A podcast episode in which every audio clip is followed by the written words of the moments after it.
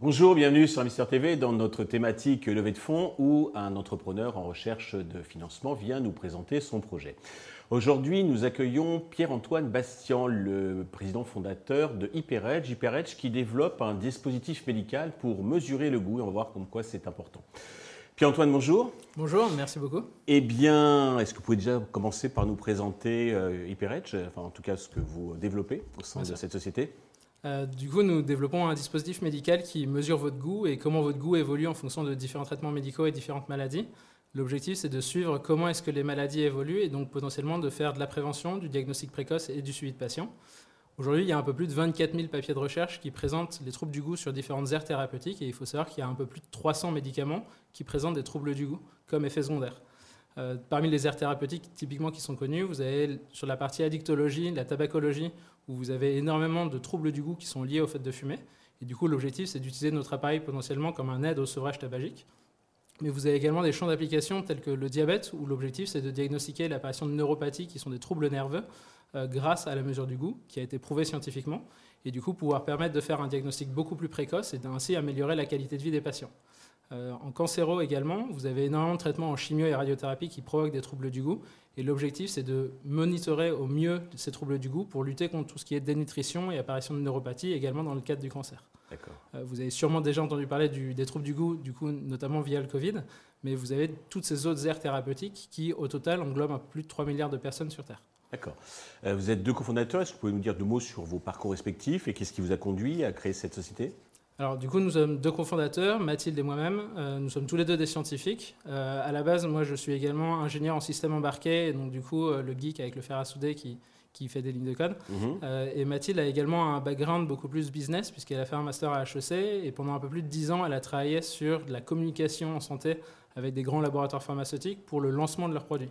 Et du coup, moi, avec mon expertise sur la fabrication d'un produit, la conception et son industrialisation, et Mathilde avec la partie évangélisation d'une population et euh, mise en avant d'un nouveau dispositif médical. Mhm. L'objectif, c'est du coup de lancer notre appareil maintenant aujourd'hui. D'accord. Alors, est-ce que vous pouvez insister, vous l'avez un peu commencé à le faire dans la présentation, insister sur euh, vos spécificités, les avantages que, que vous présentez euh, par rapport à la cible que vous visez? Alors l'objectif, nous, c'est de travailler principalement avec des chercheurs et des professionnels de santé pour que lors d'une consultation de routine, par exemple, quand on va mesurer votre tension et votre poids, on va également mesurer votre goût. Et donc du coup, suivre votre goût en fonction justement d'une maladie ou d'un traitement. Euh, il y a plusieurs méthodes de mesure du goût qui existent aujourd'hui, mais aucune n'est possible en consultation clinique, puisque les autres méthodes sont soit très coûteuses, soit nécessitent énormément de temps de préparation, et donc du coup ne sont pas exploitables par un professionnel de santé.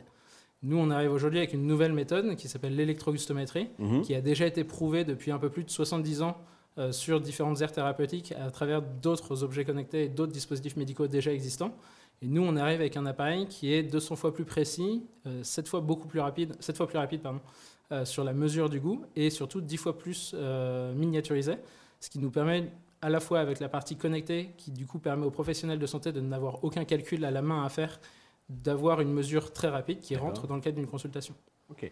Côté business model, alors vous le vendez à qui Vous faites fabriquer vous, enfin, vous fabriquez l'appareil Vous le vendez le brevet Comment ça se passe? Alors du coup, on a déposé 12 brevets qui nous permettent de protéger notre appareil. On mhm. fait fabriquer notre appareil entièrement en France avec des industriels français. Et aujourd'hui, le business model, c'est principalement la vente sèche de l'appareil avec une licence de maintenance et du consommable qui est vendu stérile et à usage unique. Du coup, on a des électrodes qui sont vendues packagées, qu'on vous pose sur la langue pour mesurer votre goût. Et donc, ces électrodes, on les change entre chaque patient.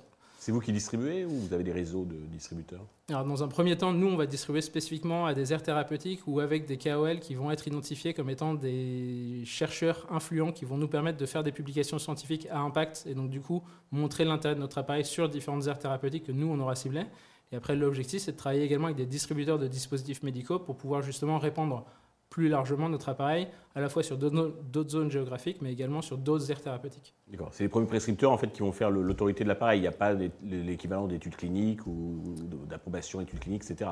Alors du coup, nous, on fera des études cliniques justement pour montrer l'intérêt de notre appareil. Et après, l'objectif, c'est ces études cliniques qui auront été menées avec des, des, chercheurs influents nous permettront, dans le cadre de congrès médicaux et dans le cadre de publications scientifiques, de montrer les protocoles de mesure utilisables par un professionnel de santé pour qu'il puisse l'utiliser dans le cadre d'une consultation. Alors, côté traction, vous faites déjà du chiffre d'affaires et du bénéfice, je crois. Est-ce que vous pouvez nous expliquer? Alors, du coup, ça fait 5 euh, ans qu'on a lancé euh, ce produit. Euh, ça fait, on a passé un peu plus de 4 ans à faire des études cliniques. Et là, depuis 3 ans, on génère du chiffre d'affaires. Et depuis 3 ans, on est également bénéficiaire. typiquement en 2021, qui est la dernière liste fiscale qu'on a aujourd'hui, on a mhm. réalisé 460 000 euros de chiffre d'affaires pour 17 000 euros de bénéfices. D'accord.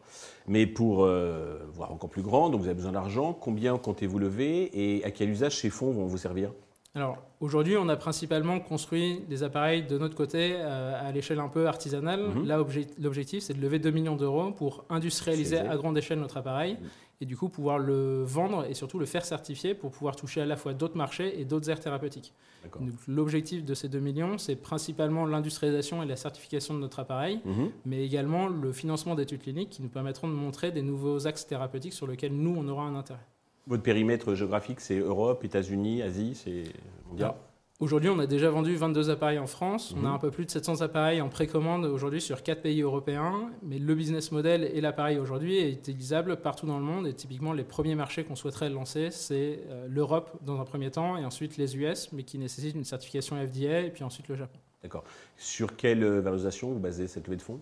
Euh, l'objectif, c'est de lever 2 millions d'euros pour 20%, donc avec une valorisation pré-monnaie de 8 millions et post-monnaie de 10 millions. D'accord, très bien. Euh, pour conclure, est-ce que vous avez un message particulier à l'adresse des investisseurs qui nous regardent?